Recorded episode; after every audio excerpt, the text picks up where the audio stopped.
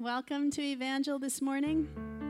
It's good to see you. Others will continue to join us over time. But we're glad you're here. Welcome to those watching from home. Uh, we're glad you're with us as well. Would you stand so that we can celebrate and worship God together?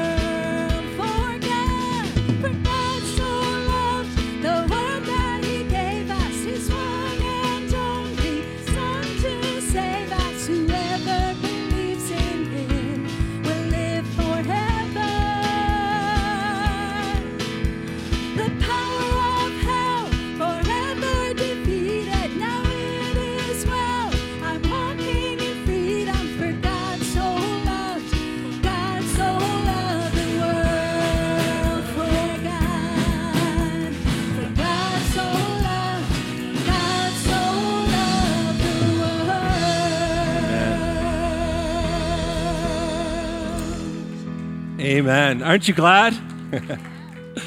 I sure am. Great to see you this morning. Why don't you take a few moments, say hi to each other before you're seated?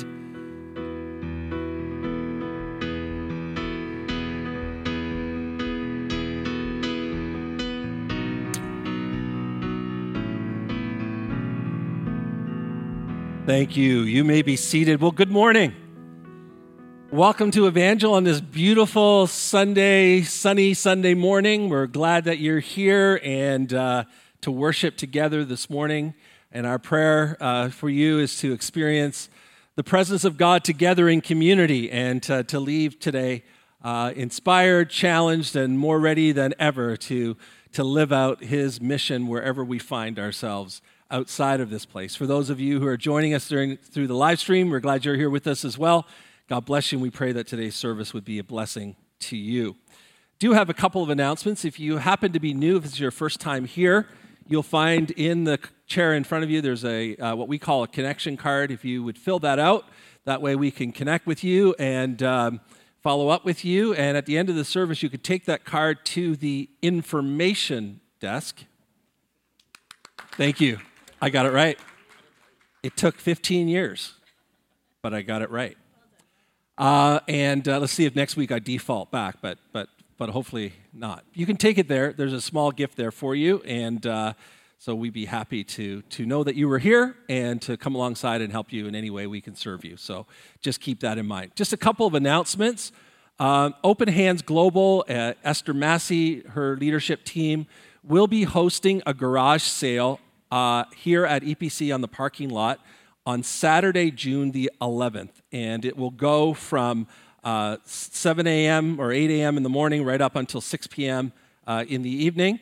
And if you uh, have some things that you want to donate, maybe you've already done your spring cleaning, and gotten rid of things, but maybe you've done it and you're getting ready to move it off, or maybe this will be an inspiration to get moving on that. But if you have some things to donate uh, to Open Hands Global for their garage sale, you can bring them here next Sunday place them in the foyer. But also the day before, on June the 10th, they will be here from noon until 6, and they'll also be here at 7 o'clock in the morning up and receiving items up until noon on the day of. So uh, if you have things to contribute, please uh, do that. And hopefully, you won't do what I usually do. I drop off a box and I go home with the box. So, but that's not a bad thing, right? We're supporting the uh, garage sale. But if Guys, if your wife asks you where you're going to put it, just say, in my office. Remember? I, I, taught you that. So just say it's going in my office, and then you just migrate it home eventually. Uh, just want to also remind you uh, starting next Sunday, we're going to go back to actually receiving offering as part of our worship service. And as an act of worship, we've, we've not been doing that throughout the COVID pandemic. We've and so today as well, there are there are plates on small tables at the doors. You, on the way in, some of you may have dropped. On the way out, you can drop it there. Um, you can also send it to us electronically through eTransfer, giving at epcoakville.com. And starting in next week, we'll be collecting offering as we have in the past. So um, just let you know that we'll be doing that starting next week. And also just a reminder that as we're walking through this, uh, this process of coming out of uh, the uh, most serious impact of the COVID pandemic and assessing the losses and changes. We talked about the first week in our series, the resources impact. And so, our goal here at Evangel for the end of June is to not only get back on budget, but to also make up the losses that we've seen so far this year. And so, just want to keep that in front of you and remind you of that today as well. Kids, you are free to go, and uh, you can meet your uh, leaders over here to the side. And uh, a little later, we have a guest today. I'm going to introduce, introduce our guest a little later, but for now, I'm going to hand it back to Carly. God bless you as you continue to worship this morning. You are welcome to remain seated while we go through this first song. It may be a little unfamiliar to you, but the songs chosen this morning are meant to highlight, just like the first package, everything in those songs pointed to the fact that it was God who did the work. That we are asked to just bring the brokenness, bring the chaos, bring the need, bring what we've got. And as broken humanity, we, we don't have a ton. And He does the job, He redeems it, He buys it back at the foot of the cross. So as we sing these songs, our, our hope and our intent is that these songs give voice to your own prayer.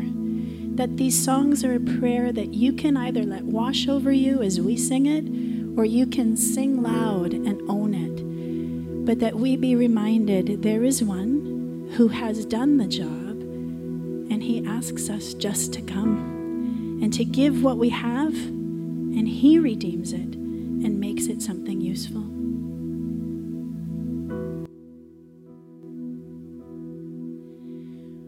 Confusion's my companion, and despair holds me for ransom. I will feel no fear. I know that you.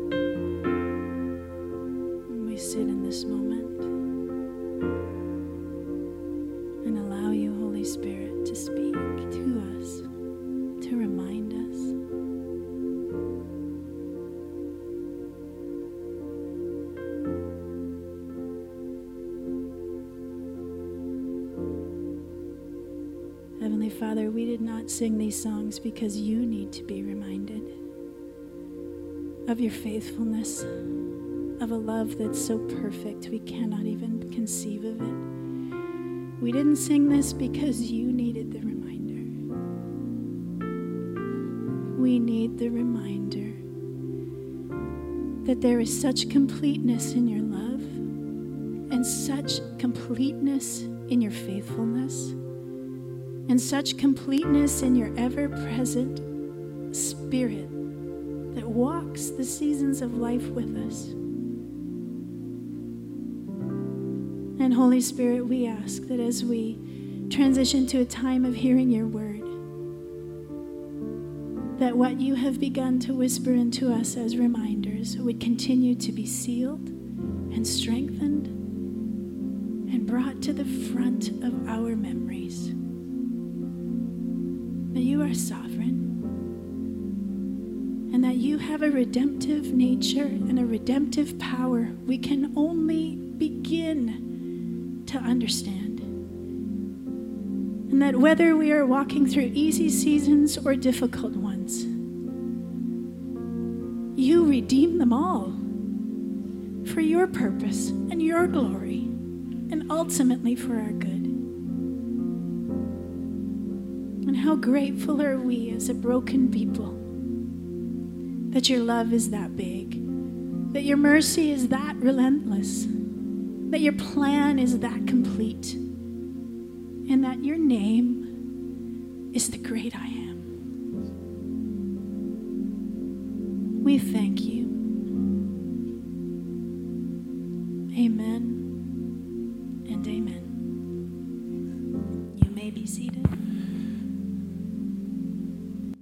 Thank you, Carlene and worship team, for leading us so beautifully this morning and reminding us of so many important things about God's presence with us and working in our lives during difficult, difficult times. This week, we're going to be continuing our sermon series that we began a few weeks back entitled Making a Comeback that aims to address the changes and losses that have been realized within the church community as a result of the COVID pandemic. And when we were charting out this series, uh, I knew that when we are discussing some of these losses and changes, that one of the most significant impacts of the COVID pandemic on individuals and the church community was the mental health component. And also realized very quickly that um, that's not an area of my expertise. I'm an expert at experiencing the impact of the mental health, but not talking about it uh, in a constructive and helpful way. And so, as we were talking, um, realized that we need to bring somebody in that can address this topic for us that is uh, more equipped and uh, helpful in that regard. And so, we have a special guest with us today, Dr. Uh, Jerry Ton, and uh, his wife Elaine is here with him as well. And uh, they have two daughters and two sons in law and four grandchildren. And uh, Jerry has pastored for 41 years. He has served as the lead pastor at Cedarview Church in Paris, Ontario, as well as Aurora Cornerstone Church in Aurora, Ontario. Currently, he is the spiritual um, care pastor at Evangel Church in Brantford. In addition, he teaches undergrads at Master's uh, College, Bible College, and Seminary, and deals with pastoral care and restoration needs within the Western Ontario district of the PAOC. Leads pastoral seminaries in Western Ontario district, facilitates mental health seminars for the PAOC as well as for the Mental Health Commission of Canada. And in to- April of 2020, during the height of COVID, Jerry was asked to give anxiety support for staff at two COVID long term residency units for the city of Toronto. And so uh, we thought there was no better person to invite to come. So, Jerry, we're going to invite you to come and uh, ask you to speak to us today um, on this really important topic. God bless you. Thank you so much. Thank you. Thank you so much, Pastor Shannon and uh, Jennifer. Nice to meet you. And uh, Scott, I taught him. Great to see him here. I don't know where he is right now, but uh, it's an honor to be here today at Evangel. And um, I have a cousin in law. I don't know, does anyone have a cousin in law? Uh, I just texted him this morning because I thought about it this morning sitting in my car. And so I gave John Stewart a text. And some of you may remember the Stewart family. John's married to my cousin Beverly, and he said, Would you say hi to the church from me? So this is, I'm just doing this because I promised him I would, and I don't want to be a liar. So uh, it's great uh, to be in the church that I think his dad was quite instrumental in founding many, many years ago. Am I correct in that? Yeah. Planted the church in 1963. So uh, great to be here today.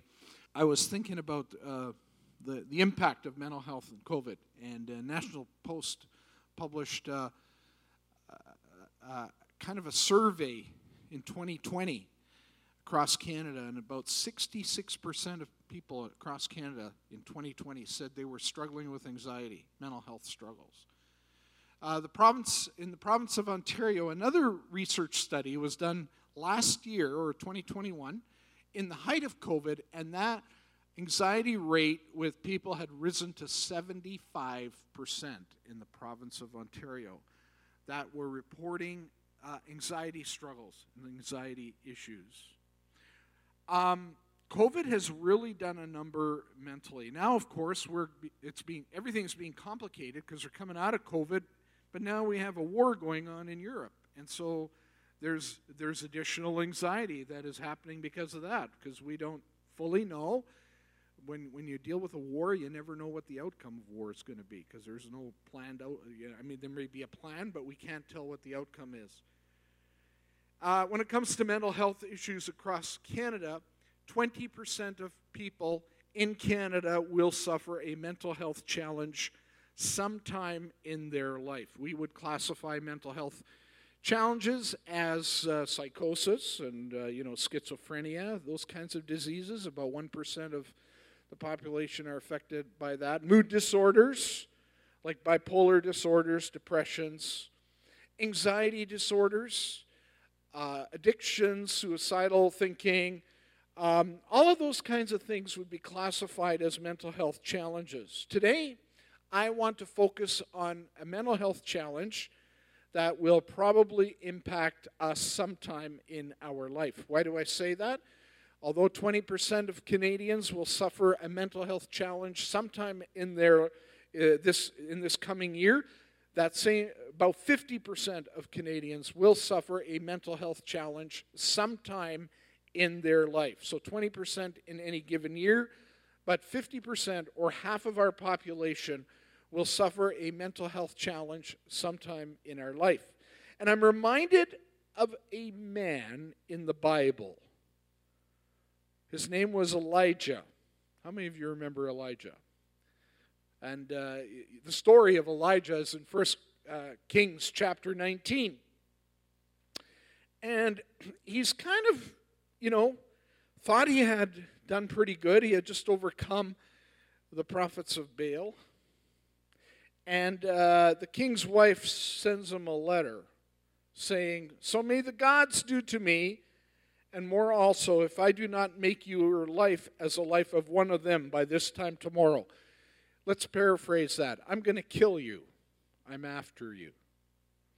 So even Elijah, who had experienced many miracles and had seen the awesome power of God in his life, was suddenly filled with anxiety. You know, he had stopped the rain to show Ahab the power of God. He assisted a widow in Zarephath. Remember, he went to her house and he did the miracle. The God performed the miracle that allowed food to continue in her home.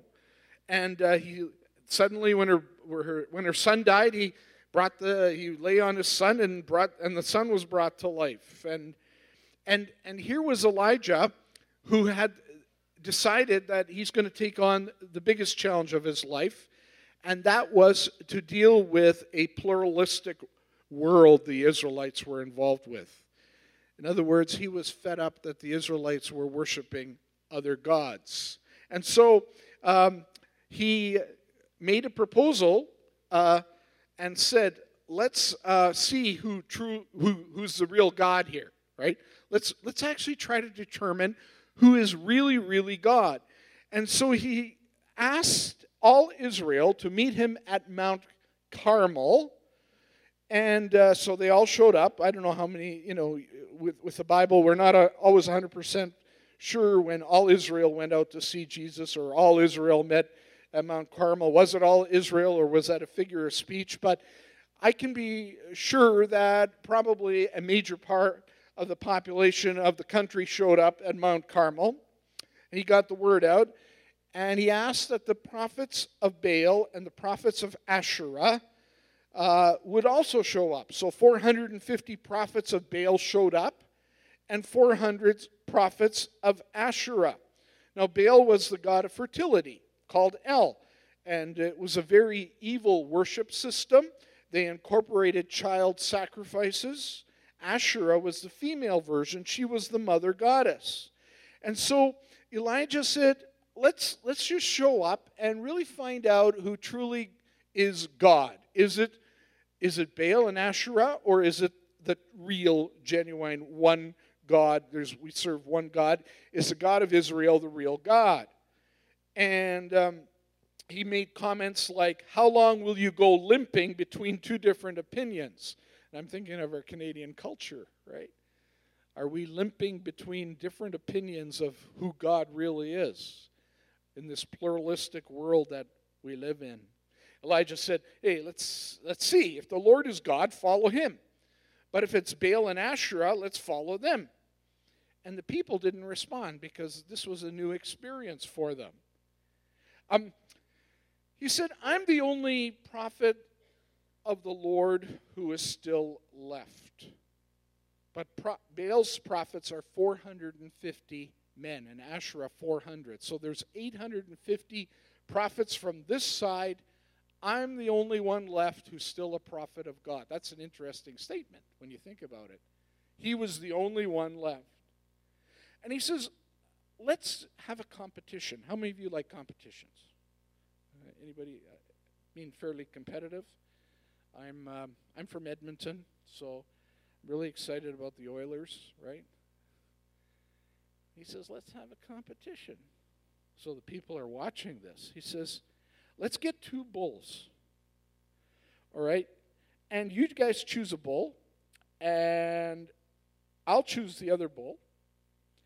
And we're going to we're going to cut this bull up and we're going to we're going to make altars first of all and, and then put cut this bull up and then we're going to place the bull on the altar. But there's going to be no fire. The God who puts fire on the bull is the real God. Now, that would be quite the competition. I, I actually wish I would have been a part of that because I think that would have been kind of a cool thing to do. To see whether or not the real God is actually going to, you know, put fire on the altar. That would, like, how many of you think that'd be kind of cool, right? To see something like that happen. And you start, all right, you guys start, you Baal Asherah people, you 850 prophets, you start, and we'll give you, you know, several hours to get this all together. And you call upon the name of the Lord, and if fire comes on your altar, on your bull, then we will all worship Baal and Asherah.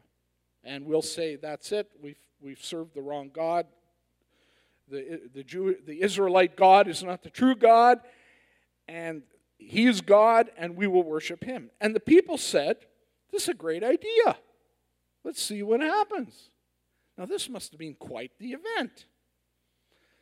And um, so the people took the bull, and they, the Baal and Asherah people, and they, they put the, um, cut the bull up and put it on the altar, and they started crying out, say, Oh, Baal, answer us.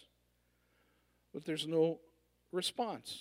The people yell louder, right? Elijah, uh, this goes on for several hours, and Elijah actually begins to make fun of their God. He says, uh, maybe he's asleep, or he's on a journey, or kind of weird, but he says maybe he's having a bathroom break or something, you know? Uh, what's happening? Well, the people cried even louder. They cut themselves with swords and lances until the blood gushed out of their arms and legs.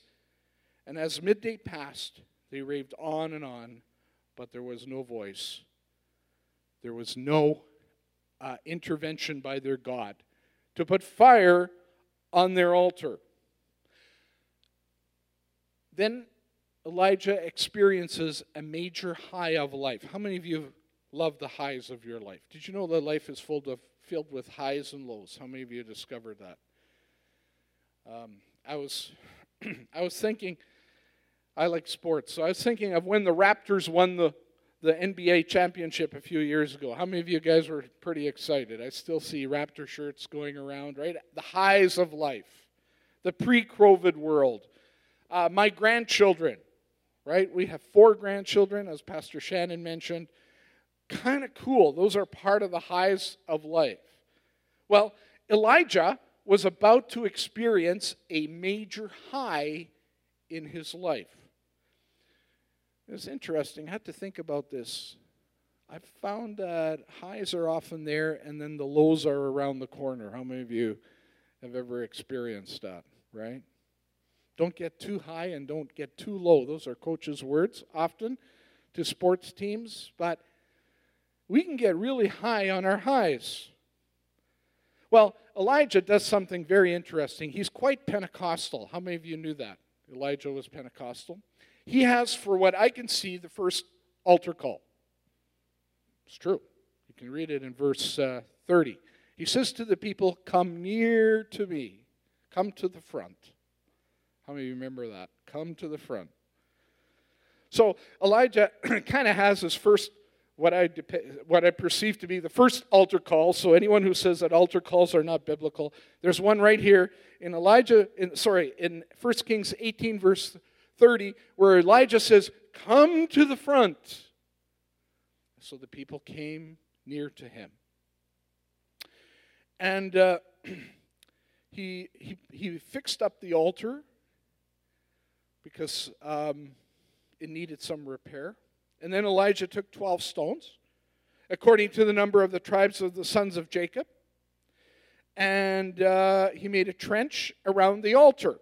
So uh, he dug a trench. I think uh, some, pe- some commentators, if I remember correctly, say this trench was significant, probably pretty deep, maybe up to three feet deep. And he put three gallons of water into the trench.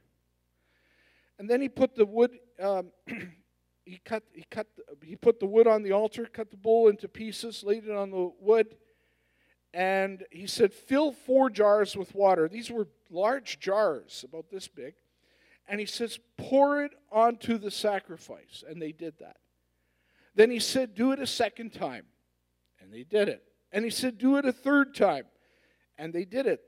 So a lot of water was poured onto the bull.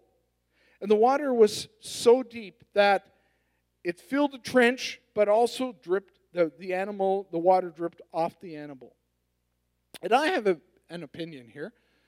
I think there was, the, this is just my opinion. I, I can't verify this in Scripture.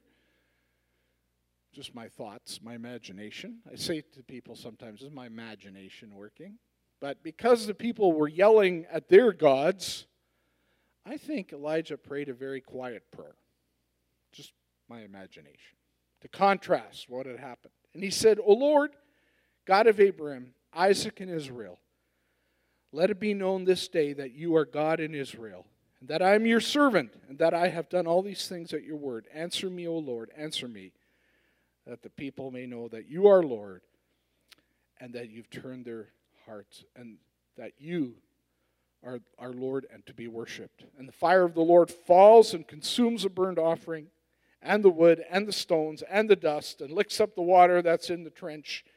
And when all the people saw it, they fell on their faces, because this is an altar call in the front, saying, The Lord, He is God. The Lord, He is God. So for Elijah, this was a major high in his life. God had done an amazing thing. The whole nation of Israel had been turned around, repented, and turned back to the true God. But then come the lows of life. COVID. We, we, we've, we've come through a very difficult time in the church. We're trying to rebuild. Um, there will be the lows of life that will hit us, the financial difficulties, the health, um, the health scares that hit us out of the blue, the times where our job is terminated for no reason. Um, our children having issues in their marriages. Um, our children just having issues sometimes. Being parents, we pray for our kids, right? And what happens when there's a low in our life? Well, Elijah himself went, goes through a major low in his life.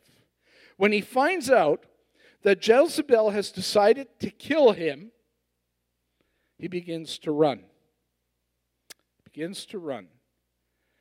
And he goes a day's journey into the wilderness and sits under a broom tree and makes an interesting statement. It is enough now, O Lord, take away my life, for I am no better than my fathers. Some people have wondered was that a type of suicidal thinking? I'm ready to die. Um, I want to say today that I want to just focus in on anxiety because anxiety is probably one of the number one mental health issues that we all wrestle with. Not all of us wrestle with psychosis. Not all of us wrestle with mood disorders or bipolar disorders.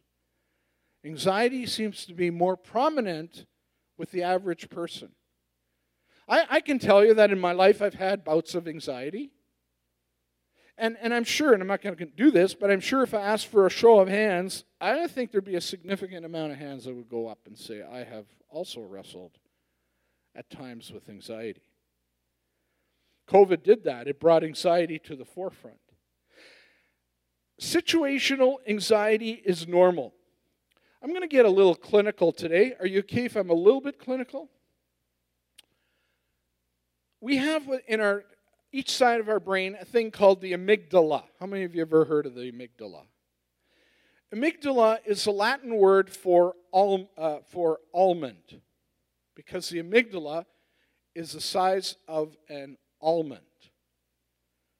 The right side of the uh, amygdala is fused to the back of the brain, which is the emotional response piece of our brain and it causes us to go into a fight, flight, or freeze mode. Have you ever had something come out of the blue? You either fight it, or you run from it, or you just don't know what to do. You freeze. How many of you have ever had that? I've had that. The right amygdala is spinning all the time when you're going through a stressful time, when something comes out of the blue. The right amygdala says, What if this happens? What if, what if, what if, what if, what if, what if? How many of you have ever experienced that? The right amygdala tends to go to the worst case scenario. The left amygdala is tied to the frontal lobe of the brain. The left amygdala is trying to keep up with the right amygdala. The left amygdala is spinning, trying to give solutions to the right amygdala. Well, try this, try this, try this, try this. How many of you ever had two amygdalas spinning in your brain? Right? That's actually what I'm sharing is clinical stuff. The two amygdalas are always working. The right says, What if this happens, Jerry? What if this? What if this? What if left says, Well, try this. Maybe this works. This works. And they're both spinning. And only when the two come together does your anxiety drop. I don't know if you've ever known that. Only when the right amygdala and the left amygdala begin to agree does your, does your anxiety begin to drop. This is some clinical stuff, but it's quite fascinating the way God made us. One of my students, I don't know if it was in your class, Scott, but I don't remember which class it was, uh, said one day, I, have been thinking why God, uh, about this. Perhaps God created the amygdala to keep Adam and Eve from eating of that tree, the fruit of that one tree. And so that amygdala started going off in Adam's brain and Eve's as they got closer to the tree. And I thought, hmm, never heard that before, but that's an interesting uh, observation. Maybe true. I don't know. But anxiety happens when our right amygdala is spinning and our left amygdala is trying to find solutions. Well, in, in Elijah's brain, I'm pretty sure his right and left amygdala were spinning. The right amygdala was saying, and maybe he wasn't even listening to his left amygdala, because some people don't even respond or listen to the left amygdala that's spinning. Maybe he was thinking, I'm doomed. I'm going to get killed. I'm going to get massacred. She's going to hang me up, you know, for everyone to see. I'm dead. And, and Elijah's anxiety resulted in him ha- being physically exhausted. That's what anxiety does, first and foremost. I've actually entitled this sermon, I, I didn't use it today, but it's called A Nap and a Snack, because that's uh, kind of what is often a solution for anxiety a nap and a snack. How many of you have experienced that? It's interesting that in sleep, the left amygdala often catches up and can work even in your sleep in finding solutions to the difficulty you're in. But Elijah's anxiety resulted in him being physically exhausted. So, what anxiety does in a person, it will make you tired because your brain is on overdrive. I've talked to people that, uh, as a pastor, and I've worked with some people, especially those who've gone through post traumatic stress disorder, their right amygdala never shuts down, and their left amygdala is trying to catch up. They are physically exhausted because they are going through trauma in their lives. So Elijah's anxiety resulted in physical exhaustion. It resulted in mental exhaustion. He was so tired, he wasn't even thinking about thinking rationally he wasn't giving his left amygdala a chance to catch up. The other thing that I noticed about the Elijah's anxiety, it caused him to want to be alone. Often people who are exhausted with anxiety, they try to run away from people when they actually need some people. And it's not an introvert extrovert thing, by the way. Did you know introverts also need people, they're just more selective. I'm a bit of an extrovert, and uh, actually, my last Birkman. it's interesting. When I did Myers Briggs, I was an introvert. When I did Birkman, I was an ex. Sorry, when I did Myers Briggs, I was an extrovert. And a couple of years ago, I did the Birkman with the WOD, and I've turned from an introvert, sorry, from an extrovert, from an extrovert into an introvert. So now I'm an introvert. So I used to be an extrovert. Now I'm an introvert according to those two tests, so I'm not totally sure. But anyway, it's not an introvert extrovert thing. We all need people. But when we try to remove ourselves from people, when we try to get away from people and be alone in our anxiety, it's not always the best solution to the problem. And it caused Elijah to yearn from death. How can I feel well again? The solution is the comfort of God and the comfort of others and medication. So I'm going to close by sharing some insight from a passage out of, out of 2 Corinthians chapter 1. How can I feel well again? Number one, I need the comfort of God when I'm going through anxiety. Number two, I need others in my life. Number three, I need medication. I've asked for a PowerPoint to be shared. If we can put that up. This is a PowerPoint that was developed by psychiatrists, psychologists. They worked years on this.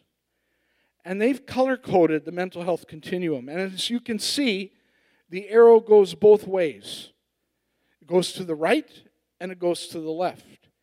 In a healthy zone, there's normal mood fluctuations.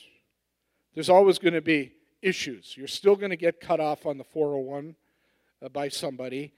Uh, your kids will still get sick, and you got to find somebody for them at the last minute so you can go to work and they, they need a babysitter. You're still going to have those things, but you take it in stride. It's, you're in a healthy zone, you're in the green zone. You have a good sense of humor.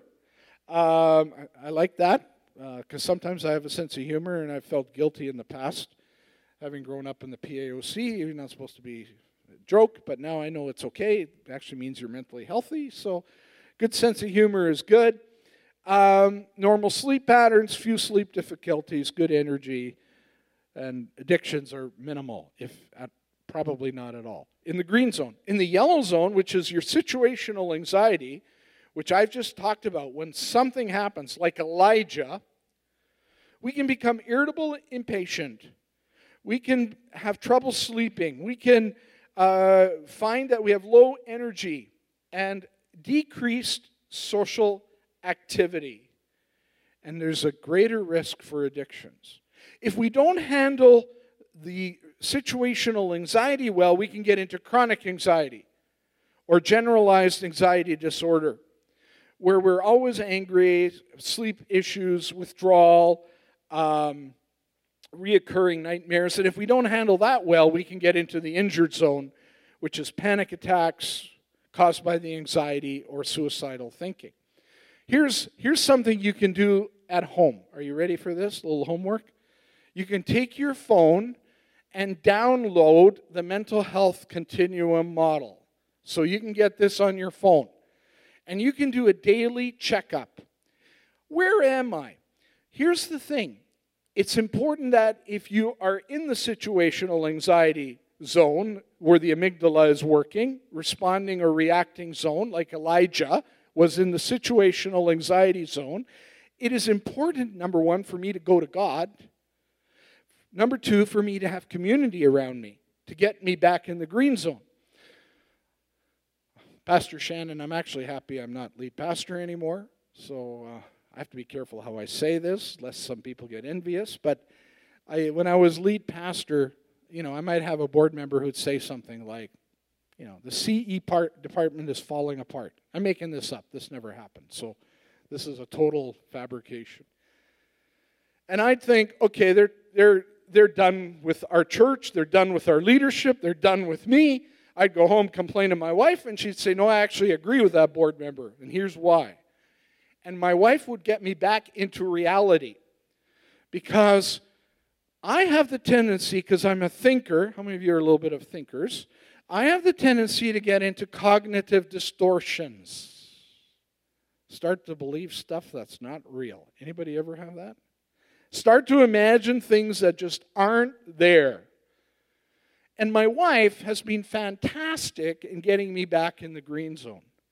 What we need is a community that will get us back into reality. So Elijah needed that as well. And actually, God supplied that for him. I don't know if you know this, but he had a couple angels show up, nap and a snack. They let him sleep and they had him eat. They let him sleep and they had him eat. We need community. And so, um, if, if we are going through a difficult time with anxiety, one of my favorite passages, and I'm going to close with this, is 2 Corinthians chapter 1. that in our difficult times, God comforts us. In our suffering, He comforts us. The Greek word is paraklesis. God comforts us in all our tribulation. And we, in turn, comfort, when we receive comfort from God, according to 2 Corinthians chapter 1, we are in turn to comfort others. The Holy Spirit actually uses us as a conduit. He comforts us, we comfort others. Sort of like love God, love your neighbor, the great commandment. The question then is why do we suffer? Number one, we suffer because our suffering leads us to God. Verse 6 of 2 Corinthians chapter 1. If we are afflicted, it is for your comfort and salvation. Suffering will usually cause one of two things either it will drive us closer to God, or it'll drive us away from God. But if we are close to the Lord and we want to serve the Lord, then our suffering will lead us to God.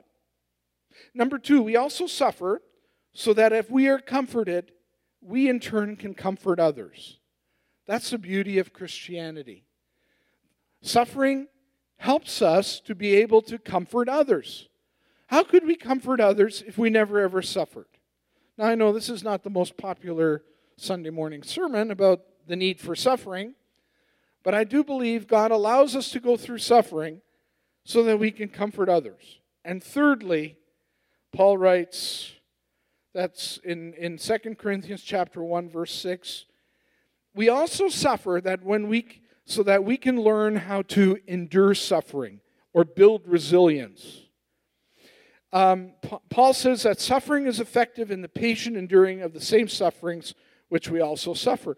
So, in other words, Paul says God allows suffering into our lives so that we can develop spiritual resilience and spiritual endurance. Um, the main concept of this word is not a grim, bleak acceptance of trouble, but triumph.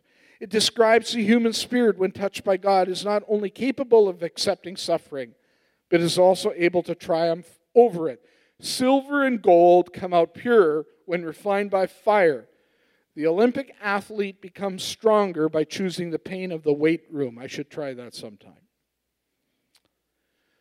So God allows suffering. God, number one, suffering brings us closer to God. Number two, suffering allows us to comfort others with the comfort we receive from God. And number three, suffering builds spiritual endurance.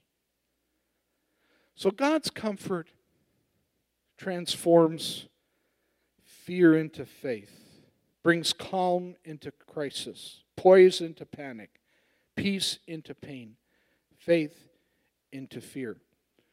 Let me say that there will be times in our life, like in Elijah's case, where we will be hit with situational anxiety. COVID was one of those experiences. Our generation, at least my generation, we never ever experienced that. Situational anxiety will hit us. It'll hit us in the workplace.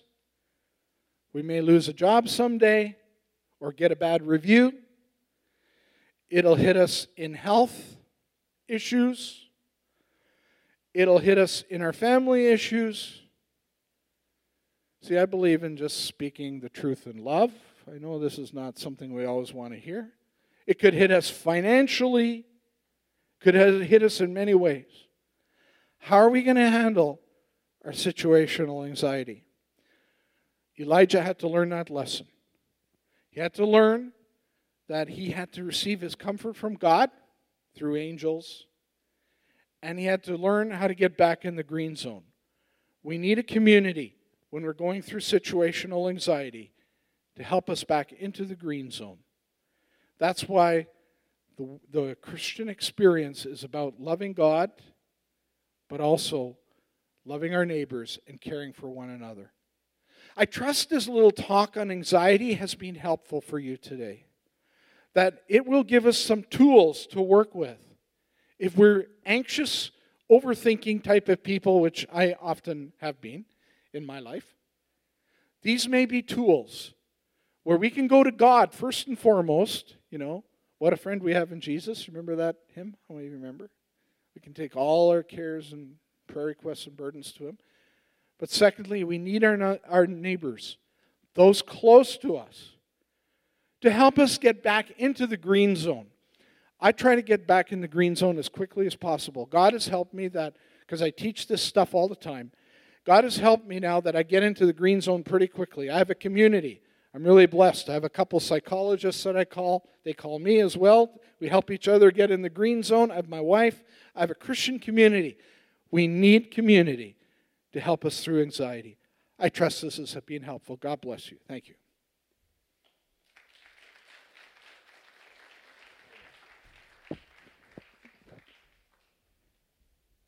Thank you, Jerry, for sharing that today. Very good information and some some real truth in there. And uh, I know personally, I've parked in that passage with Elijah many times, and uh, um, you know, just to see how God comes alongside and and and helps us. Um, not to deny our reality, but to help us in that reality and to take us where we need to go. I'm going to invite you to stand with us this morning. Carlene is going to lead us, and then I'm going to pray for all of us today and for some who aren't here with us physically as we conclude our service this morning.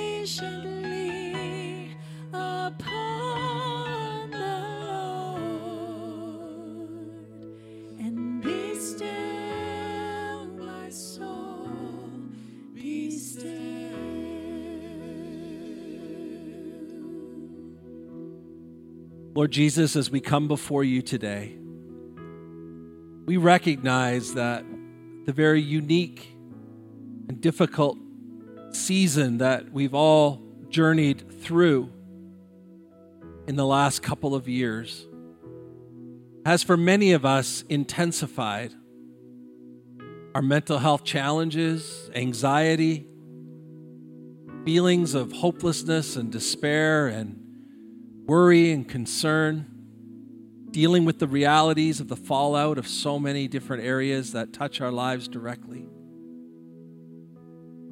And Father, as we stand before you today and we read your word and we sing songs that talk about waiting and seeking and being patient, we realize that that's not always easy to do. But Lord, we realize that that's our that's our, our way through is waiting on you. We need you and and Lord, this morning we've been reminded that you're you're right there with us in the midst of our lowest low. And Lord, we we're reminded today that we're not alone, that we are a part of a community of others who are struggling too, and others who may be in different places than we are individually at this time who can help us. And we need each other, we need a community to face these things together. And the irony of community being broken during COVID when we need community the most. And so, Father, this morning we pray for each and every one of us. We pray that, that your presence would bring peace into our lives, that our care for one another would help each of us to find our way to, to healthy living and, and, and healthy mental health. Father, I pray today for your encouragement and your strength in our lives. Father, we pray today for those who need a physical touch on their bodies, and we continue today to pray for Edith and Todd and Gina and and others who need your healing, who need a miracle in their lives, God. And we come to you because we believe that you are the God of miracles. You're the God who brings fire upon the altar. So, Father, this morning we commit ourselves to you afresh.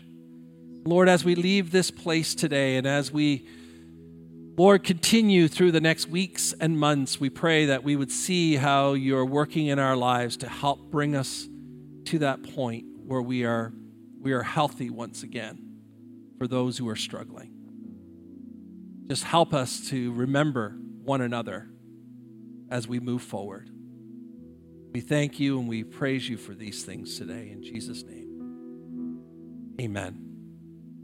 We want to thank you for being with us today. And if we can serve you or help you in any way, please don't hesitate to reach out to us and let us know.